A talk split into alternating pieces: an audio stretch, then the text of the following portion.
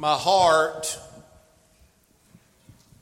is to see our church be helped from the Word of God. Two verses. I started on this thought last Sunday. The thought is transformed. There's this word transformed in our verses that we're going to read. It comes from the Greek word where we get our word metamorphosis to be changed from one thing to another. Would you agree with me this morning? God's in the transforming business. Oh, yeah. The Lord is able to take a dirty old rotten sinner, transform them, make them into something brand new. Let's read the verses. I beseech you, therefore, brethren, by the mercies of God, that ye present your bodies a living sacrifice, holy, acceptable unto God, which is your reasonable service. And be not conformed to this world, but be transformed by the renewing of your mind, that ye may prove what is that good and acceptable and perfect will of God. Let's pray together. Father, Lord, I bow in your presence this morning asking for your help. Lord, if, uh, if I could preach, it wouldn't do no good. Lord, unless you come by. Congregation this size, Lord, there's people that need you to do a transformation in their life. God, folks that are headed in the wrong direction that need to turn around. Lord, people that are involved in things they hadn't ought to be involved in that need to get out of it. I could go talk to them, Lord, and I've thought about it, but it probably wouldn't do no good. But if the Holy Spirit would speak to their hearts today, if you'd go to their pew this morning and make the message real personal, then changes could be made. You could transform them. I'm asking, Lord, would you do that? I pray, Lord, that you'd go up this left hand side, up and down the aisles. I'm praying that you'd go right here in the middle, up and down the aisles on this right hand side, up and down the aisles. I'm praying, Lord, that you would stop at the hearts of the people that need it and that you'd take our feeble words and what we would try to say and that you'd apply them to their lives. God, make this a service that they would never forget. We'll thank you and praise you for all that you do, for it's in Jesus' name we ask these things. Through his blood we pray. Amen and amen. I laid a little groundwork last week. I said, a lot of times we're sick of ourselves. A lot of you are sick of yourself. You try and do better and try and try and try, but it seems like a lot of times we take two steps forward and four steps back. And a lot of times you just feel like throwing up your hands and saying, I just can't do it, I quit. The problem is that we're trying to do it. Instead of allowing the Lord to do it in us, we try it ourselves. Last week, and I don't know how many weeks I'm going to preach on this thought of transformed. I guess until I see some transformations. Last week I pointed out on the conversion of transformation. The Bible said, I beseech you, therefore, brethren. You can't ever have God transform you until you've first been to the foot of the cross and been washed in the blood of the Lord Jesus Christ. There's a lot of people getting the cart before the horse. They're trying 12 step programs. Uh, they're trying something they've watched on TV. They're trying something they've read in the book. And they never can do any better because they never have been blood washed. But if you've been blood washed, then suddenly God can make a difference in your life. And so we talked a little bit about that word brethren, and we talked a little bit about the, uh, the, the necessity of conversion if you're going to uh, if you're going to be changed. This morning, I want us to think about uh, the section there where the Bible said, uh, by the mercies of God. And I'm going to deal with that in just a minute. But before I deal with it, can I say to you this morning that God put me in a front row seat this week of the transformation power of the gospel. Look at these front rows, they're filled up. These kids are energized. I saw Brother Neil with my own eyes what can happen in teenagers' lives when you take their phones away from them and fill them up with God. You allow, you allow, you allow them to get preaching two or three times a day and singing nonstop and take them cell phones away. And what it translates into is two rows, three rows. Uh, full of young people that are energized and interested uh, and ready to do something for God. And the same God uh, that is able to transform them this week is the same God that can do something uh, in the middle aged person's heart and in the older person's heart and in all the youth's heart. That's the same God that can transform everybody in this building. I watched it I saw it happen. Prior to camp starting, several of the teenagers tried to back out on going to camp. Too many rules. I had people that I talked to, and I said, Listen, just come to camp. It might be life changing the first day of camp.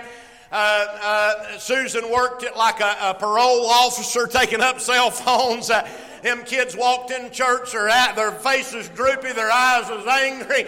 They thought, boy, what have I got myself into? I, but you know what I told you last, uh, uh was that, three weeks ago? Uh, there's a distraction. There's a distraction in society that if we want to get along with God, uh, we're going to have to make a conscious, conscious effort to get rid of the distractions. Uh, I believe it's why we don't see any power of God in our, in our, in our age, uh, is because we're distracted by media and we're distracted by all the things going on in the world. And we got to get rid of the distractions Uh, and get interested in God. Uh, and then and only then can God do a transforming work work in our lives. God is a transforming God, uh, and He wants to make a better parent out of you. He wants to make a better grandparent out of you. He wants to make a better Sunday school teacher out of you. He wants to make a better dad out of you, a better mom, a better brother, a better sister. God wants to do a work in your heart. Hey, listen to me this morning. Some of you have walked in here, boy, I'm just getting ready to preach. You better, you better buckle down uh, uh, because here it comes. Uh, some of you have walked in here for weeks with hurt feelings. You've got your feelings on the sleeve, not heard anything from God. That ain't nobody's fault but yours. That's exactly right. God's still on the throne. The Bible's still real. Don't make me call names. Uh, I'm telling you, the Bible's still real and God's still. Somebody serve man. Uh, and if you want God to work in your life, He can. Uh, if you want God to do a work in your heart, He can.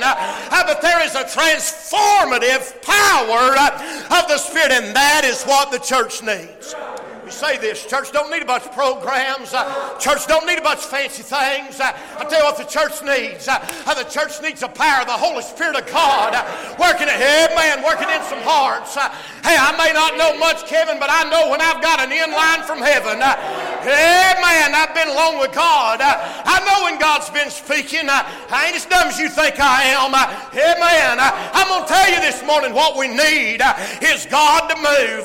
There's a lot of things I'd like to move move on. There's a lot of things I'd like to say and do. Hey, man, and it ain't because I'm afraid to do it.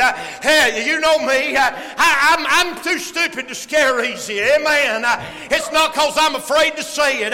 But what it won't do any good if I say it. I can, I can meddle and talk and do until I'm blue in the face. And the next week, Brother Neil, we're right back in the same mess we were in to begin with. But if the good God of heaven I will speak to our hearts, if the good God of heaven will talk to us, uh, then all of a sudden there's a difference. There's a difference made. Uh, some of you said, Well, I ain't heard from heaven in a long, long time. Whose fault is that? Let's just get right down where it's at. Whose fault is it if you ain't heard from heaven? You say, well, it's the preacher's fault. It's them people I don't like's fault. Uh, it's this fault. Let me tell you something. Uh, if you want to hear from heaven, God, and you're saved, uh, God wants to speak to you. Uh, and, it's and it's nobody's fault. Listen now. When I don't hear from heaven and when I can't hear from God, that ain't nobody's fault but Bradley's.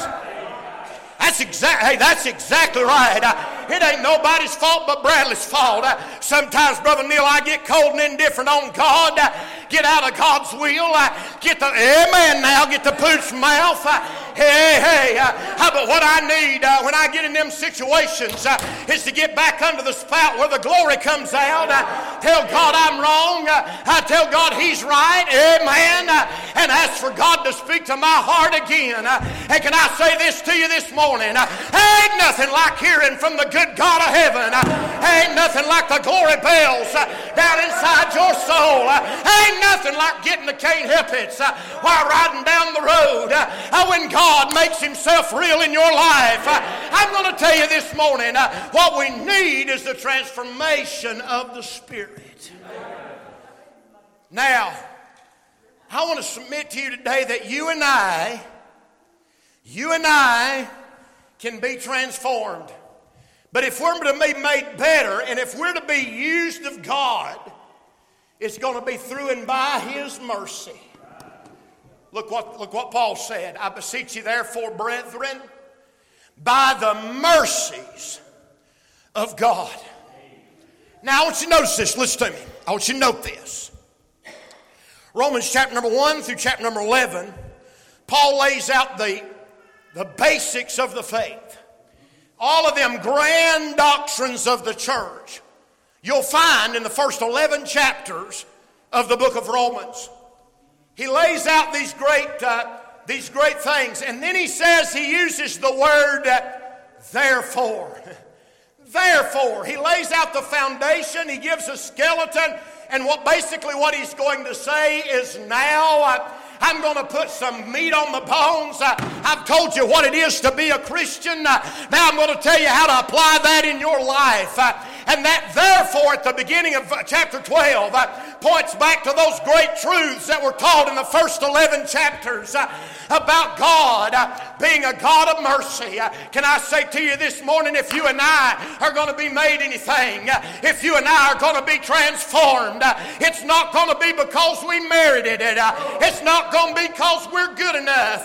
It's not going to be because we're holy enough, but it'll be by the mercies of the Amen the mercies of the Almighty.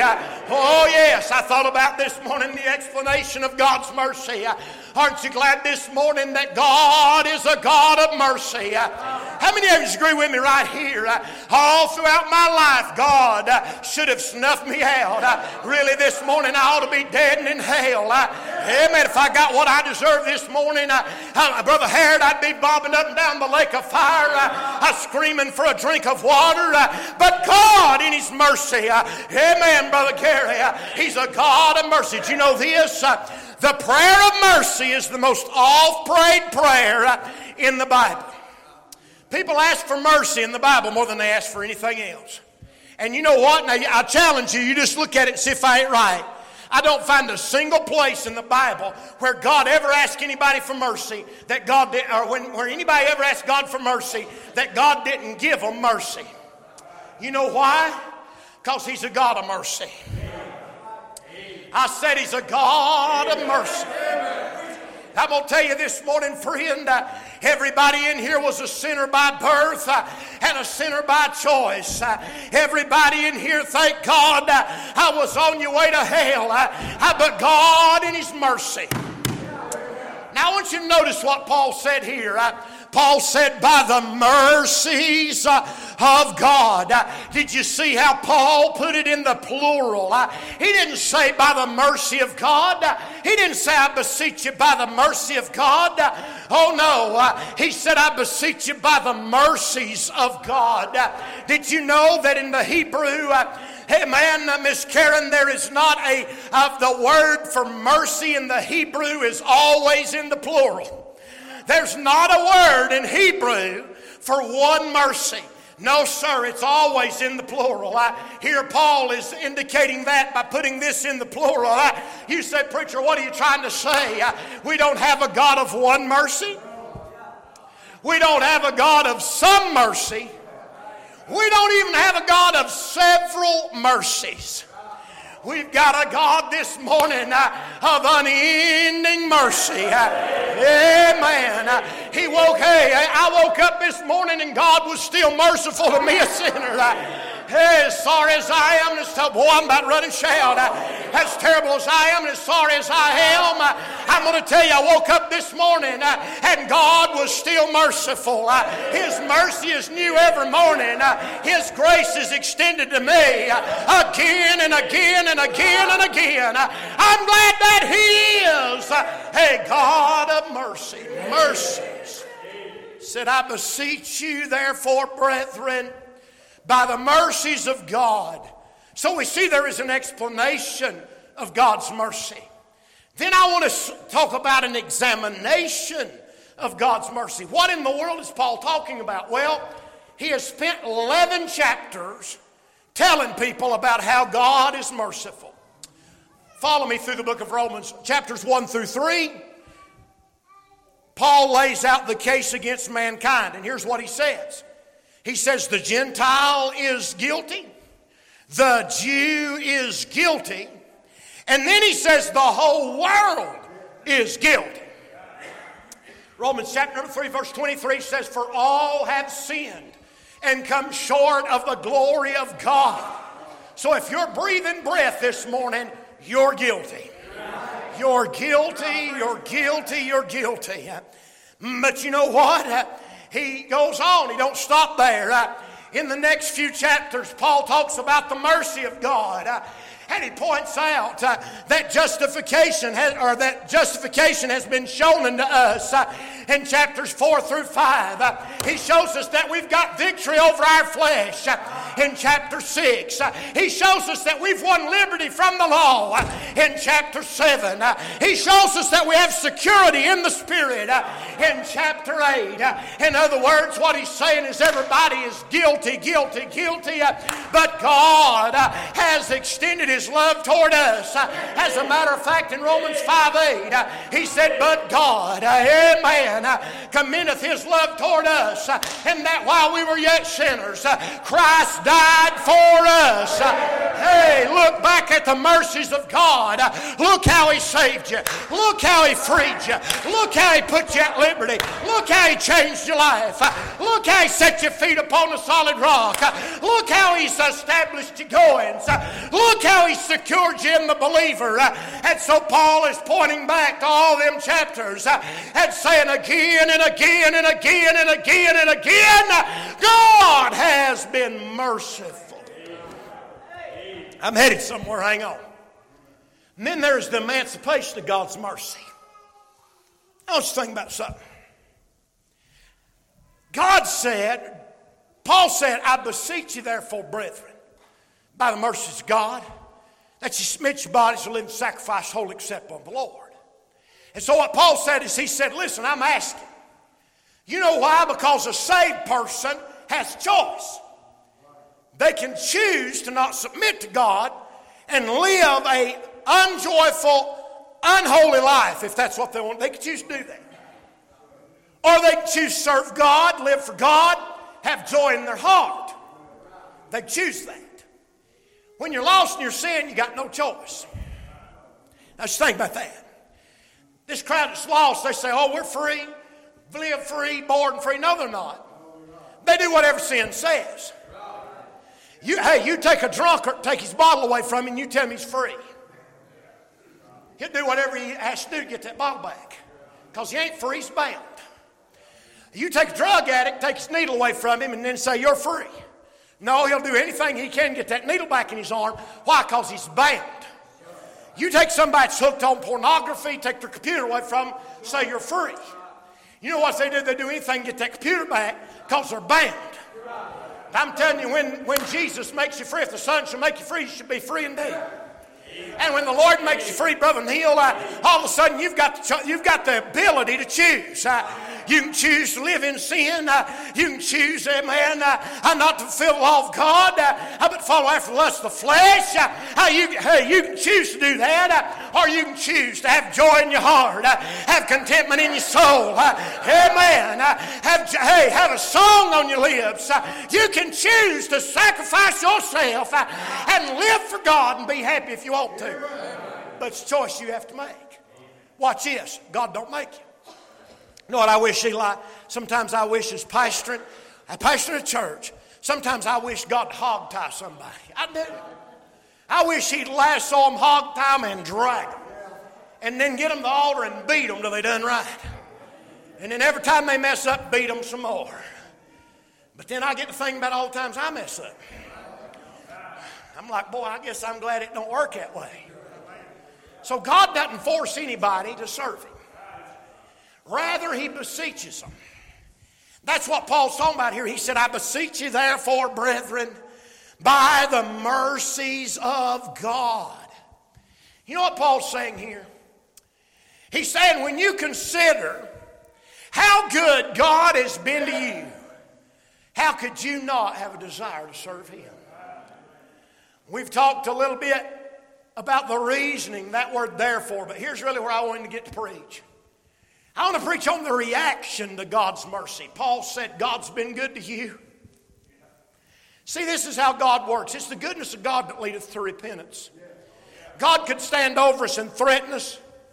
This verse, Brother Neil could say, if you don't sacrifice yourself, there's going to be consequences. You'll pay. Uh, you're, you're, boy, that bad things is going to happen. Get ready for terrible life. That could say all that, but it's not what it said. Paul said, think about how good God has been in your life. Think about how when you was headed to hell, uh, He rescued, snatched you out of the fire. Uh, think about how He saved you. How could you not uh, sacrifice yourself uh, to a God that has been, oh boy, to a God that has been so good, uh, to a God that has saved you? How could you not, considering the mercies of God, how could you not sacrifice yourself? You say, Preacher, I thought you was preaching on the transformative power of God. This is what I'm preaching on. But I'm going to tell you this morning if you want transformed, it starts with you. It starts by bringing yourself to an altar, laying it out on the altar, and saying, Here am I, Lord. Send me. The natural reaction to God being so good is for us to say, Lord, I want to serve you no matter what. I want to talk to you a little bit about that this morning. Now, somebody might say, Preacher, I got all I needed when I got saved. There's no need in me doing anything else. Brother Rudy made this statement this week, and I thought it was outstanding. He said, While God, while you may have gotten all of God when you got saved, God did not get all of you. You know what God wants? God don't want your money. God, God, don't want, God don't want your stuff. God wants you. God wants you. Brother Milton gave an illustration this week about an Indian. I'd heard it before, but I think it fits right here. An old Indian got saved. He came back to the church. He told the preacher, Preacher, God wants Indians tomahawk. Gave him the tomahawk. Came back the next Sunday and he said, Preacher, God wants Indians bow and arrow. Gave the bow and arrow. Came back the next Sunday and he said, Preacher, God wants Indians teepee. So he gave the teepee. The next Sunday, the Indian walked down an aisle, tears rolling down his face. He said, Preacher, God wants Indian. That's what God wanted all along. God took Abraham up Moriah not because he wanted Isaac, because he wanted Abraham. All of him. All of him. So our journey over the next few weeks, and I feel like God, I feel like God wants to do, really do something in our midst. I'm trying not to start crying because once I do, I don't stop. But I don't want to not like crying because I remember Miss Pansy told me one time not to never apologize for tears. But uh, so I'll just sit here and cry. I think God wants to do something for you. For you. And then, if God will do something for you, I think He wants to do something for all. But it, see, it starts with you. It starts with you saying, I'm going to move in the direction of the Lord. I want Him to have me. I may not have much, but I want Him to have it. So, if we're going to have a, a, transforming process, if in the next few weeks our church is going to be different, if individuals are going to be different, it starts by you saying, you know what? He's right. I have walked in here with hurt feelings for two or three weeks, and that ain't right. You know what? The preacher's right. I have been living in a way that I hadn't ought to live, and that ain't right. You know what? The preacher's right. I can blame everybody else in this church for my spiritual problem, but when it boils down to it, it's me, Lord. I need to get in that altar. His mercies is why. How silly one day when we stand before the judgment seat of Christ. And he says, Why did you become idle on me? Lord, those people hurt my feelings. How silly. Why did you become idle on me? Lord, that girl I was dating, she was so important to me. Why did you become idle on me? Lord, that addiction that I had to those things I was looking at, they just ruled my life. Why did you become idle on me? See, in the spans of eternity, it doesn't seem to make a whole lot of sense, does it? Now, I think about the mercies of God, and I think about how good God has been, and it makes me want to give myself. Watch this. There is a sacrifice embodied God wants us. He wants you. Uh, he wants you willfully, no strings attached. Uh, he wants you wholly, no holding back. Uh, and He wants you to offer it with worship. Sacrifice and worship always goes together. You know what worship, real worship is? Real worship could be said worthship. It's me going, Lord, you're everything and I'm nothing. God, you're big and I'm small. God, you're everything. That's real worship, and that's what God wants from you this morning. I'd crawl to this altar if I had to. I'm right now done. There's the sacrifice that's ena- enabled. God said, present your bodies a living sacrifice. Now, in the Old Testament, all the sacrifices were dead. Can do nothing with a dead sacrifice, it's dead. God said, We want one living. You know why? Because God is going to do something in you, He wants to do something with you. I'm going to embarrass Noah. Come here, Noah. We've, we've ragged him all week over his falling incident. But I was proud of him. He was just trying to get out of there and run away. I could tell you some stories that make you proud of this boy this week. I've seen him make a move. Let me tell you something. And I hope this don't bother you, but I'm, I'm, i told somebody, I said in a lot of ways, told another preacher this week, I said in a lot of ways, Noah is one of the most unlikely candidates I know of for God to do anything with. He's rambunctious. He's boisterous. A lot of times he gets his mouth in gear before he gets his brain in gear. You know what? Am I telling it right? Let me tell you somebody that was that same way a lot of times. That was a man by the name of Peter.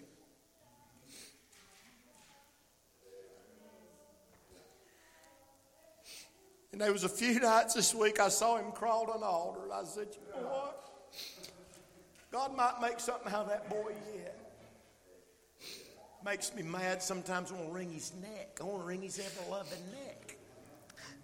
You can't hurt his feelings. I've talked to him, and the, nobody in here got no excuse to be mad at me because I've talked rougher to Noah than anybody. In, I've talked rougher to Noah than anybody I've ever pastored in my life. Because I want to see him do good. See? What I'm trying to say is this God wants a living sacrifice. God wants to do something in Noah's life, He wants to do something in your life. But He can't do it as long as you're holding anything back.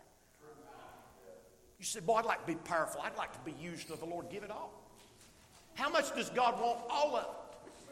He wants you. You know why that's called an altar?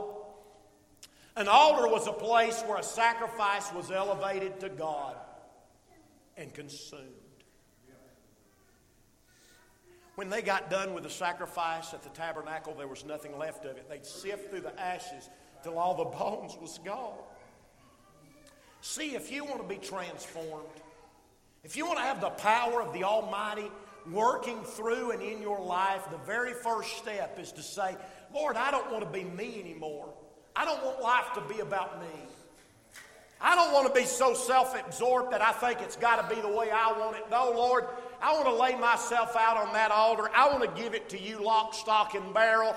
You take every last piece of me. I'm holding nothing back. This is me. I want you to take it and mean it with all your heart and watch God do a work in your life. Many years ago, there's a man preaching in a revival. He said it's yet to be seen what God could do with a man that would fully yield himself to him. There was a young man standing in the back who had just got saved in a Chicago shoe store. He stood up and he said, Preacher, by God's grace, I'll be that man. Left out of that meeting, nobody knew who he was. Somebody said, Who was that nappy headed kid that come in here and said he was going to be, by God's grace, going to be everything. I don't know, some old boy named Moody. I think it was Dwight Lyman.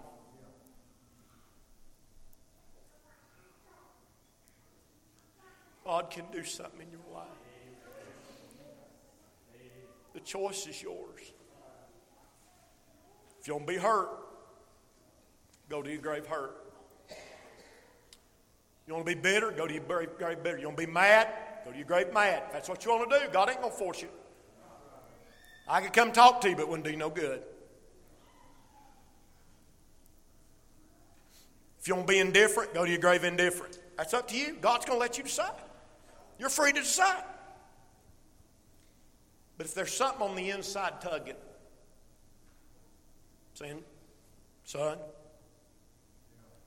I'd like something better for your life. I'd like something better for your life. And there's an altar. Let's stand our feet, Father. Lord Jesus, would you help us to move in your direction? Lord, individuals, church folk, Lord, lay upon this altar a sacrifice, a living sacrifice. Lord, a desire to do better, a desire to be transformed, a desire to have a different life, a desire to be made new again, a desire to be used, Lord, for your power to fill us. God, these young boys, these young preachers, these young people, God, I pray that you'd fill them with a stir like we've not seen in years around this church. God, our older people, Lord, I, I pray, God, that you'd stir their hearts with a stir uh, like we've never seen around this church. Uh, I pray, God, that hurt feelings would be mended, uh, that problems would be solved, uh, that hearts would be healed, uh, that everything would be helped. Uh, God, I pray that you'd use our church. God, send revival. God, stir our hearts again from heaven. God, do a work, Lord, in our midst. Oh, we thank you for what you're doing around here, Lord. thank you for what you're doing. Altar's full, but there's still room for you. There's still room for you. I'm going to pray. Sometimes I just got to go pray. If you need to come while I'm praying, you come.